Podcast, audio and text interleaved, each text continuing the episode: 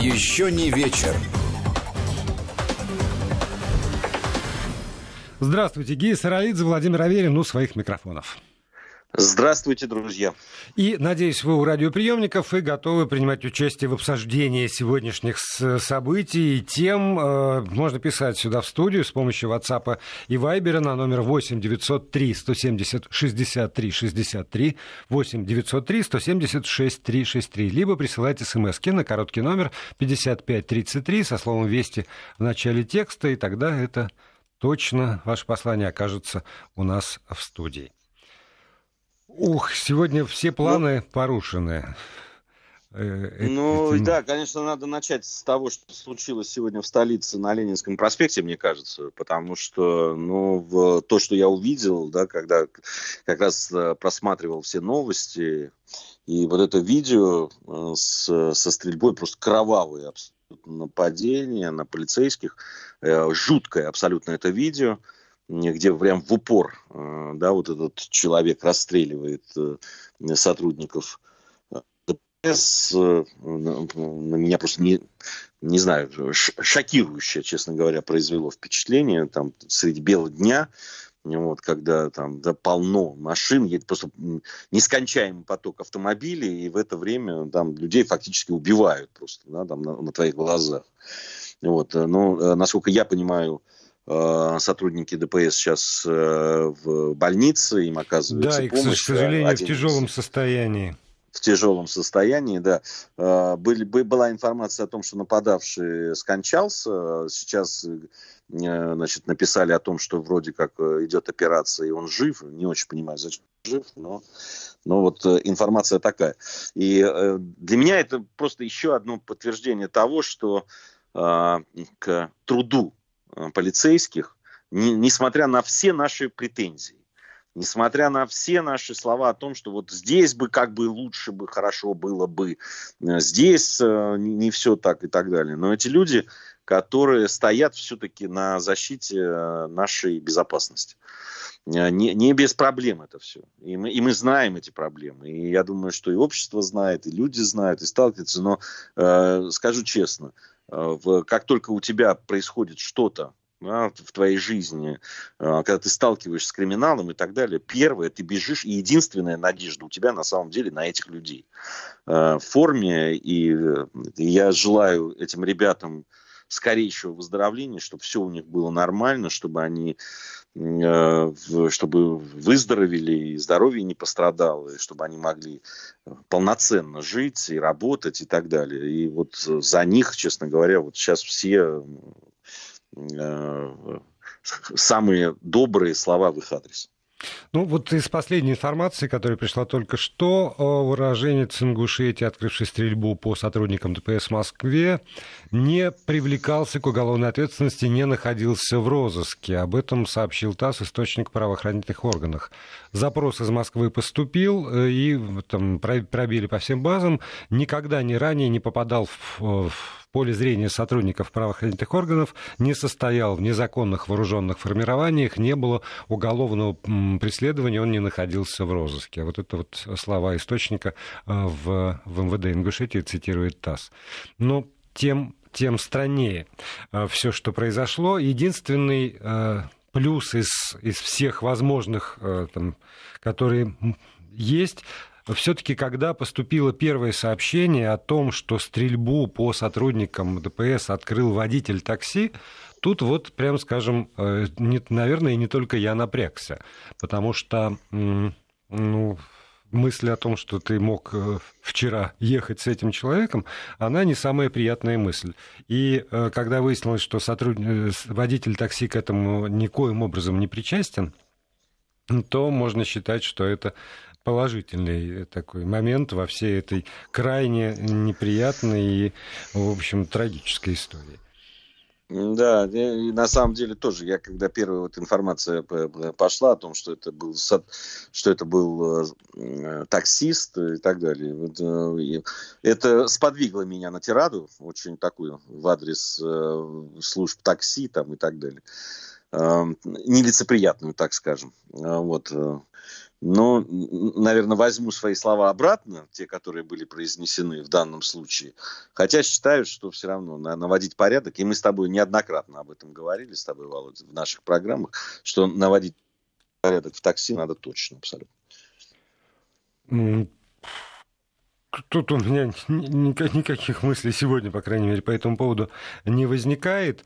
А, у меня почему-то еще из, из параллелей может быть, они не имеют под собой никакого основания, эти самые параллели, но для меня вот этот стрелявший 25-летний молодой человек, он, правда, молодой очень человек. И когда там еще из одного региона нашей страны я получаю, ну, мы, мы все получили сообщение о том, что предотвращено нападение значит, на школу, и там буквально еще у более молодого человека обнаружены коктейли Молотова и там изготовленные взрывное устройство и значит, инструкции скачанные о том, как надо изготавливать это взрывное устройство и делать эти самые коктейли Молотова, и там, в общем, описаны планы о нападении на школу, вот тут вот, э, правда, все равно ёкает, и я, я пытаюсь себе предположить, какие, каким образом можно вот, э, профилактировать этот э, взрыв, там, не знаю, эту, эту волну агрессии,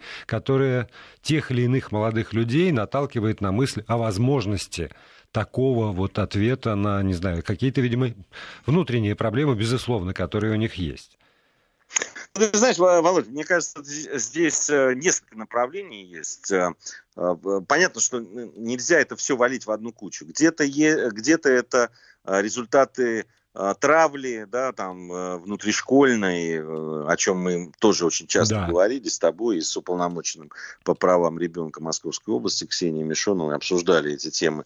Мы говорили о том, что это и действительно проявление вот да, такого из э, агрессии, э, которая принимает какие-то политические окрас такой и так далее, там э, анархисты там и так далее. Ну, вот то, что мы видим, это, эти идеи довольно заразительные, они есть, особенно в интернете и так далее. То, что мы видим сейчас, кстати, в Соединенных Штатах Америки, там же очень много и анархистов, и вот то, что называется антифа, э, по названию они всегда мне были симпатичны, антифашисты но на самом деле они фактически те же фашисты или нацисты, только э, с левыми убеждениями. А, вот. И, и эти идеи действительно очень заразные, и они проникают. И, и, и это тоже имеет. В каждом случае надо отдельно разбираться, но, конечно же, надо работать по многим направлениям. С одной стороны, на мой взгляд, очень хорошо э, здесь работают наши э, специальные органы, да, которые выявляют это.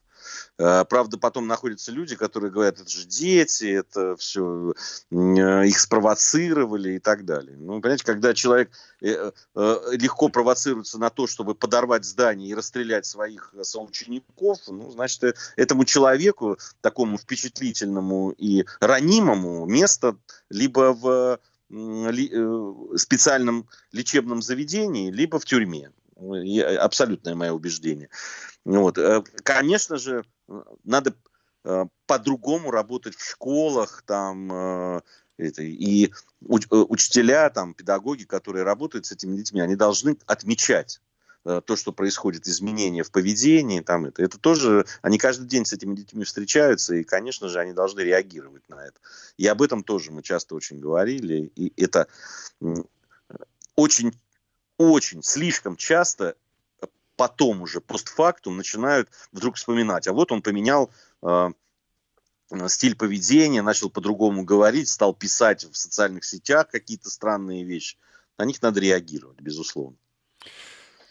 Ну вот я говорю, что это, это довольно сложная история, потому что ты прав, надо, надо разбираться в каждом конкретном случае, надо разбираться, почему тот или иной молодой человек, э, там, невзирая даже на, на семью, потому что, ну, вот по некоторым данным у сегодняшнего этого антигероя, э, там, папа полицейский, один из братьев в МВД Ингушетии. И тем не менее происходит вот такое вот э, расслоение э, внутри семьи, которое просто на, на разные жизненные полюсы уводит одного брата и другого, когда, по сути дела, один стреляет в, в брата своего, если иметь в виду корпоративную принадлежность.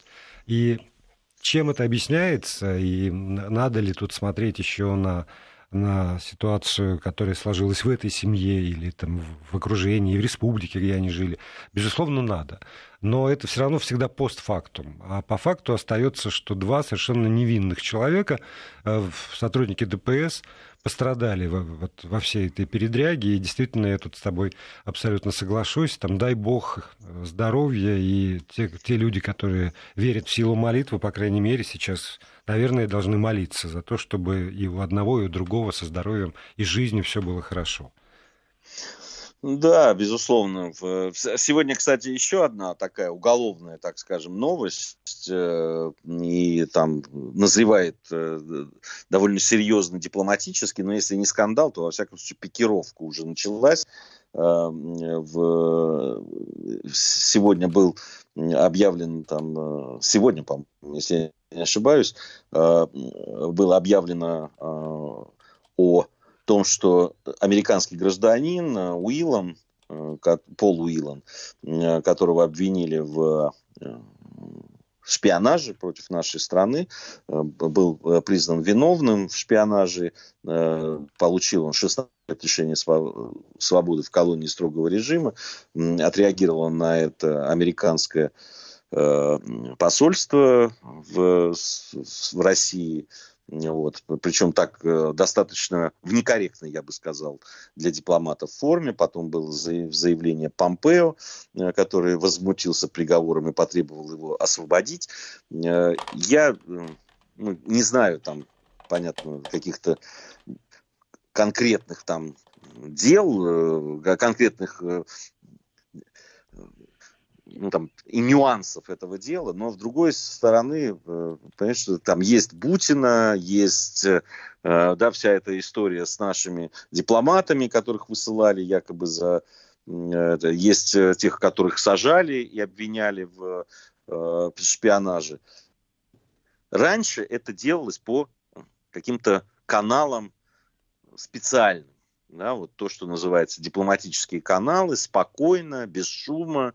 Э, и в советское время это было, и уже в постсоветское время, э, и в, не так давно тоже это делалось как-то э, по-тихому и так далее. Но вот это вот все очень меня, честно говоря, раздражает. Вот это вот беспардонность американская, да, вот с какого-то момента, когда вот мы требуем, чтобы вы вот э, взяли и отпустили. Подождите, у нас суд его осудил, наш суд.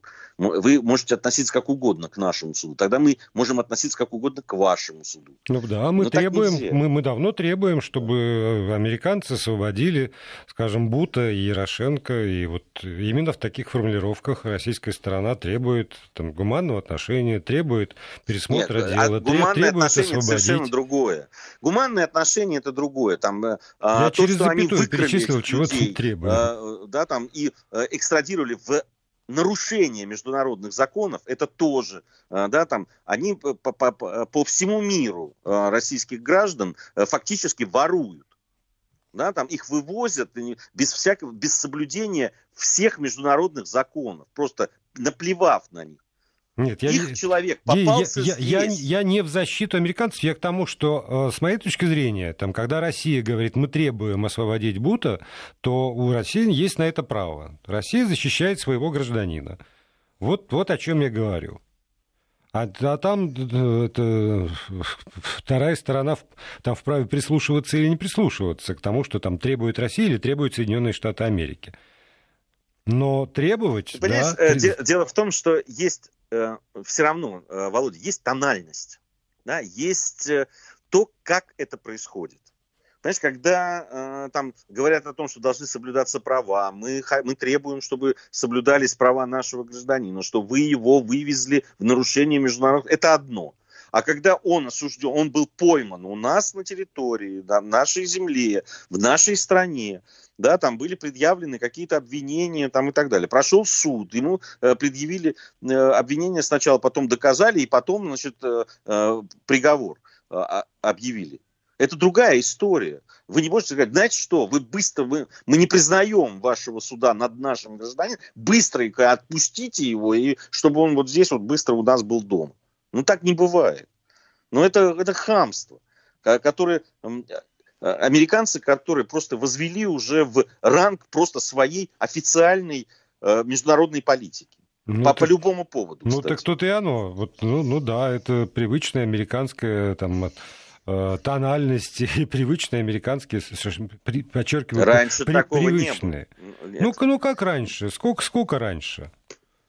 Ну, сколько раньше? Даже лет 20 назад. Ну, вот 20 не, не было, но за это время там, я, например, привык что там иначе нет, и там и заявление президента, ну, значит, и, заяв, и заявление Володь, Значит, им надо привыкать, что э, значит, их что их не будут слушают. сажать и на 16, и на 20 лет. Пускай привыкают. Да, Пусть привыкают к тому, что подобные заявления в подобном тоне вообще никем не рассматриваются и не слушаются. Ну вот, да.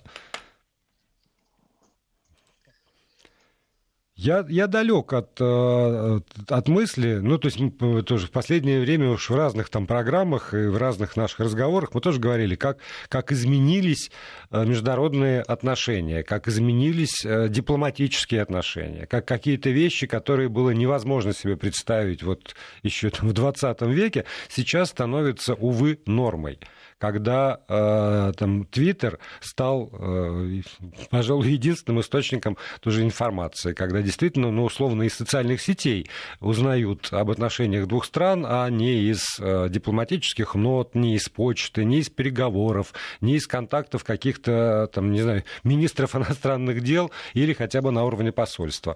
А вот так вот брякнули, в Твиттере опубликовали, все, все должны принять к сведению, взять под козырек. Нет или да. И сколько бы ни было это странно, но, увы, с моей точки зрения, увы, потому что э, для меня как, соблюдение каких-то норм приличия, неважно, это международные отношения или там, отношения между коллегами, это, ну, пожалуй, единственное, что я вправе требовать от коллег, ну и на том уровне вправе требовать, наверное, от э, там, партнеров других государств. Но когда эти нормы приличия категорически размываются, тогда не остается никакого, никакой основы, на которых можно выстраивать нормальные отношения. Да в том-то и дело. Понимаешь, но ну, э, все равно дипломатия, ей не, э, да, не один век э, вот тем нормам, которые постепенно устанавливали. Понятно, что оно менялось, трансформировалось и так далее. Но все равно был какой-то кодекс, да, он постепенно формировался, и были какие-то вещи, как, которые нужно было решать в тиши, в, да, без, без громких заявлений, без вот этого апеллирования к Э, там массам и так далее. Да? В тиши кабинетов, были дипломатических э, таких переговоров, там решались какие-то вещи. В том числе и по поводу э, разведчиков и людей, которые, без которых, ну, наверное, и дипломатия невозможна. Да? Те, которые добывают ту информацию, которую потом используют те же дипломаты. Но это, это какие-то профессиональные вещи, которые должны быть без которых э, трудно представить себе эту профессию. Но сейчас размыто. Понимаешь, когда, э, когда Соединенные Штаты Америки да, там, э, сделали невозможным просто работу нормальных дипломатов. Если с нашими дипломатами в США никто не, может встретиться только потому, что их тут же объявят, что они шпионы, там, и потому что они общались там с послом так, с, да, России. Такова жизнь, у нас реклама, новости, и затем мы продолжаем. Еще не вечер. Продолжаем программу. Гей Саралидзе и Владимир Аверин у микрофонов и у радиоприемников. И есть возможность писать свои мысли, комментарии по поводу произошедшего сегодня в стране и в мире, э, предлагать нам какие-нибудь темы, задавать свои вопросы. 8 903 170 63 63. Это для тех, кто э, пишет в WhatsApp и Viber. 8 903 170 6363. Если удобнее смс-портал, то тогда короткий номер 5533, слово «Вести» в начале текста. И м- это послание окажется у нас здесь в студии. Ну вот, извини, я м- отвечу там, про... про э, довольно много почему-то сообщений про то, что стрелок был не трезв, и э, самая главная беда это, конечно же, э, алкоголь. Ну вот, особенно в этой ситуации, мне не кажется, что самая большая беда – это алкоголь. Все-таки... Ну, подождите секундочку. Ну, э, для того, чтобы стрелять, у нас у каждого выпившего в кармане лежит пистолет, да, заряженный, из которого можно нанести вот такие ранения. Это, это, это что, вот прямо вот все мы ходим, выпив, тут же, значит, у нас в кармане лежит, и мы начинаем при первой же какой-то непонятной ситуации начинаем палить вокруг, в том числе в сотрудников полиции. Ну, перестаньте, ради бога. Ой, э, давай сменим тему. И вот э, еще вот, тут несколько совпадений сегодняшнего дня, которые мне показались, в общем, не безинтересными. Потому что, с одной стороны, пришли сообщения о том, что э, очередная порция вывозных рейсов россиян, которые застряли за границей из-за э, как бы из-за пандемии коронавируса.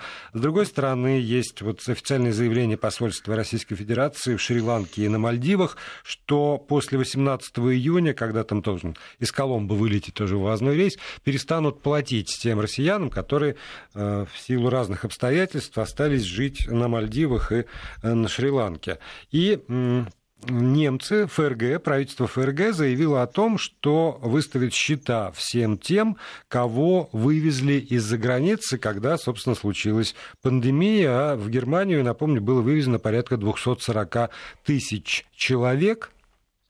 И вот им правительство Германии собирается выставить счета э, за возвращение на родину. Потому что, вообще, потому что каждый немец должен разделить ответственность вместе с государством и затраты. Да, вот это любопытная история, кстати, по поводу... Сегодня я э, прочел очень большое было ну, сообщение, такая э, тема раскрыта наш, нашей коллегой Региной Севастьяновой, нашим специальным корреспондентом, вернее, собственным корреспондентом европейским э, радиостанции Вести ФМ. Она писала вот об этом.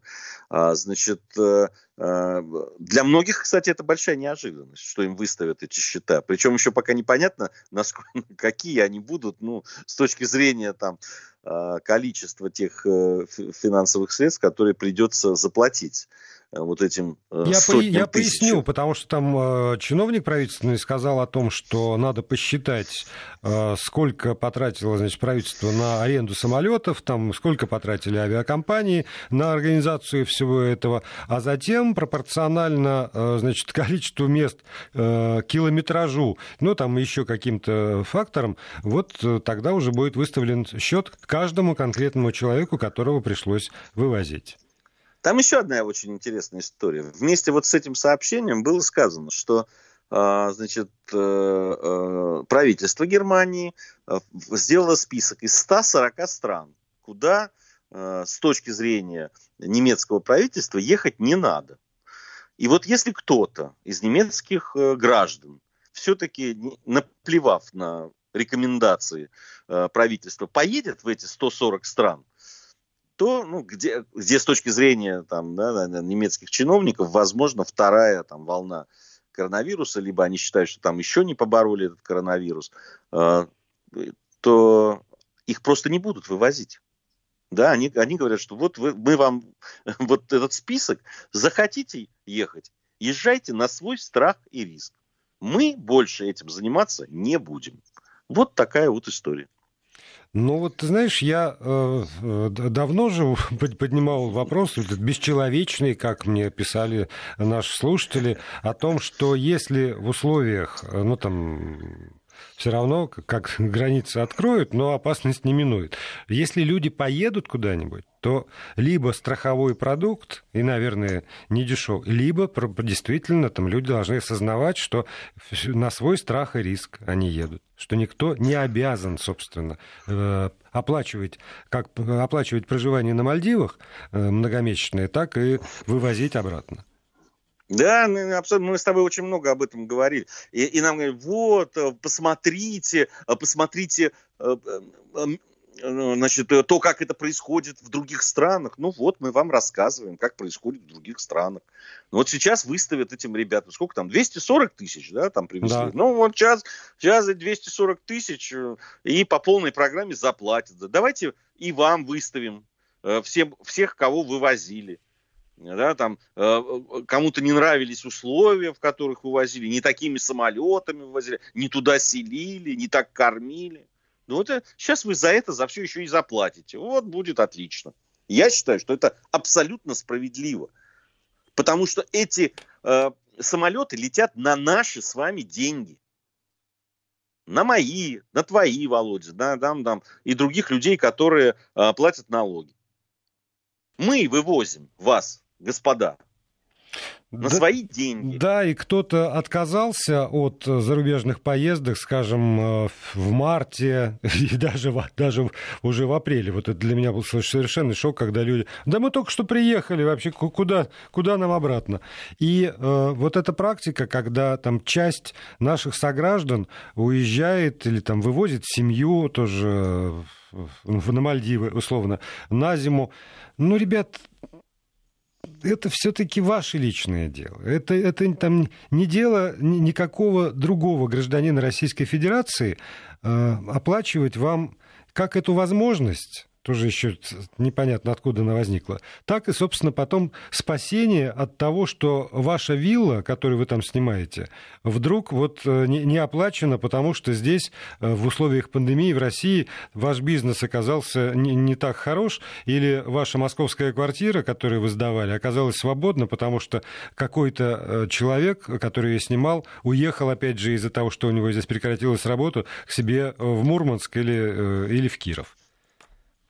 И вам там не да. на что оплатить виллу. Ну, ну правда, ну как-то вот для меня, я, может, я злой, наверное, во мне говорит это пролетарское самосознание и еще что-нибудь. Но я, правда, за то, что люди должны отвечать за а, там, свои действия. И, и даже если, если я куда-то еду, у меня все равно есть страховые деньги, которые я не трачу, а их не так много, но, но их не трачу на всякий пожарный случай. Вдруг что-нибудь случится, и мне немедленно надо будет возвращаться.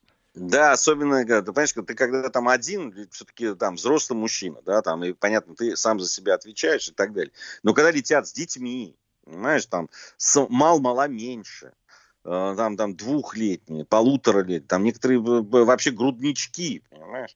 И потом оказывается, что а мне нечем кормить детей. Ну, подождите секундочку, а вы вообще, ну, вообще не отвечаете за свою жизнь, что ли? Ну так, ну так же нельзя. Ну так же нельзя. Здесь государство не нужно, мы, значит, как хотим, так и делаем, а потом, когда плохо стало, ой-ой-ой, давайте меня здесь, почему вы меня бросили? Не, я считаю, что страна не должна бросать своих граждан. Но только граждане должны плевать на свою страну, когда она о чем-то вас просит или предупреждает. Вот и все. А можно совсем никакая не политическая, не социальная тема, а про, про, про чтение? Я тут наткнул, я поясню, в чем, в чем дело. Я наткнулся тут на э, статью в одной шведской газете, да, довольно свеженькую статью, вчера ее там опубликовали, э, которая, в общем, Э, начинается так. Чтение – это продукт XVIII века, и скоро ему придет конец. Мы должны признать, что книга мертва. Э, там, значит, местный шведский Андерс Юст пишет про это дело, и дальше довольно такой увлекательный текст про то, что э, читают все меньше и меньше. Уже практически все смотрят сериалы, они читают книгу, и...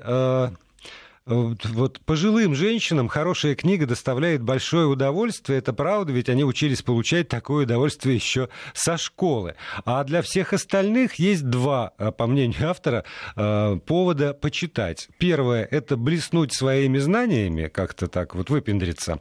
Э, неважно о ком, об Одиссее или о братьях Карамазовых, но само чтение при этом для вас мучение. А вторая причина, что это часть вашей работы, но тоже это не чтение чтение как таковое, а вот, собственно, чтение книг, это все уже вот 18 век, и оно должно умереть. И э, я тут э, позволил себе опрос э, у нас в приложении Вести ФМ. Чтение удовольствия для пожилых женщин, утверждает шведская газета. А вы любите читать книги? Три варианта ответов. Люблю и читаю, давно не читаю художественную литературу. И третий вариант – я пожилая женщина. Вот. И, и сейчас вот несколько минут идет это самое голосование. Пожилых женщин всего 3% на эту секунду. Вот. Но в основном побеждают любители чтения. Мне хочется еще а, подождать, ну и получить тоже комментарии от а, наших слушателей, а, потому что, конечно, мы любим книгу, Россия литературоцентричная страна, но если честно, а, когда последний раз вы читали художественный текст?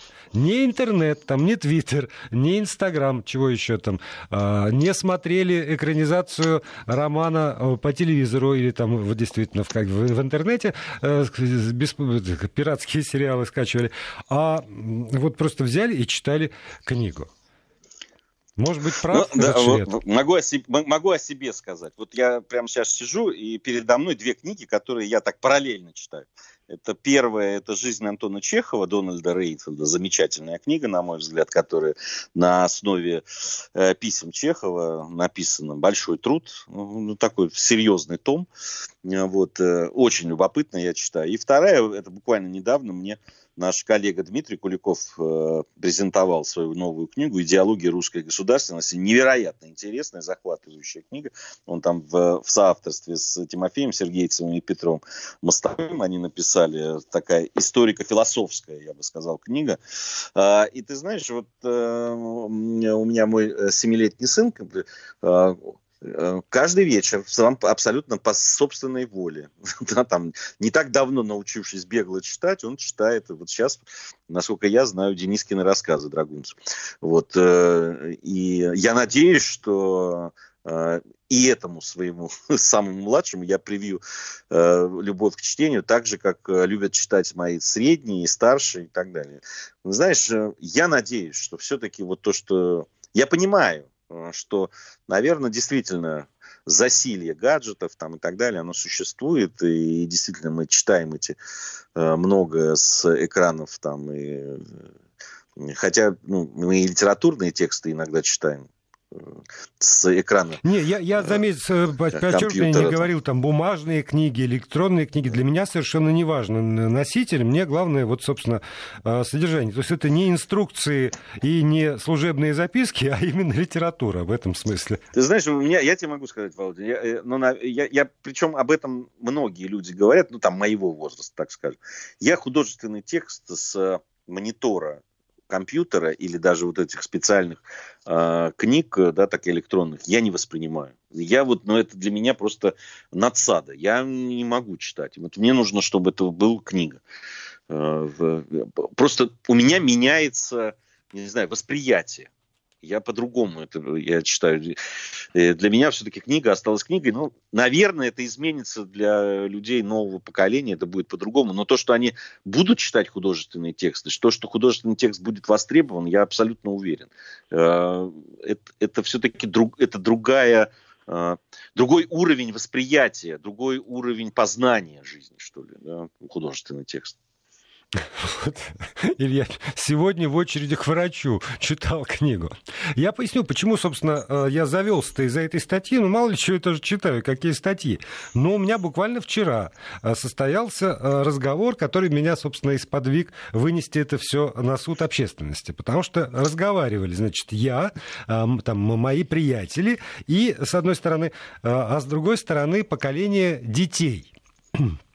Ну, вот э, с помощью современных средств связи, практически изолировавшись друг от друга, но, во всяком случае, там из разных городов.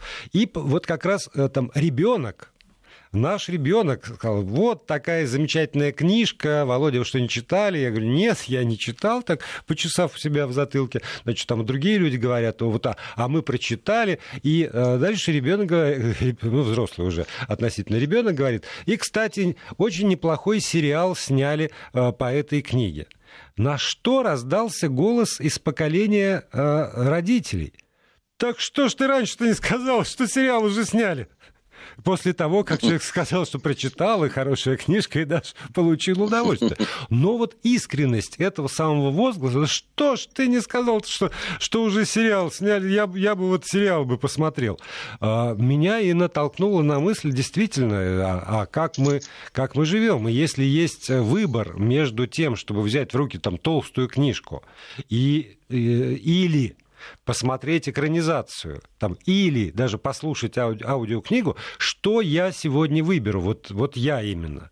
И для меня, э, ну, то есть, вот опять, в каждом случае по-разному. Наверное, в каких-то выберу книгу, но в каких-то случаях я, правда, не стесняюсь, могу сказать, что я выберу сериал, который я смогу э, там смотреть, э, пожевывая, полеживая, там, ну, ну, не знаю, как-то отвлекаясь еще на что-то. Ты знаешь, я и, и читать можно и полеживая, и, и пожевывая. Я, поэтому, знаешь, можно себя не ограничивать. Володь, да? согласись, ну, и сериал, ну, то есть визуальное какое-то, да, произведение, произведение или аудиопроизведение и книга это просто разные вещи.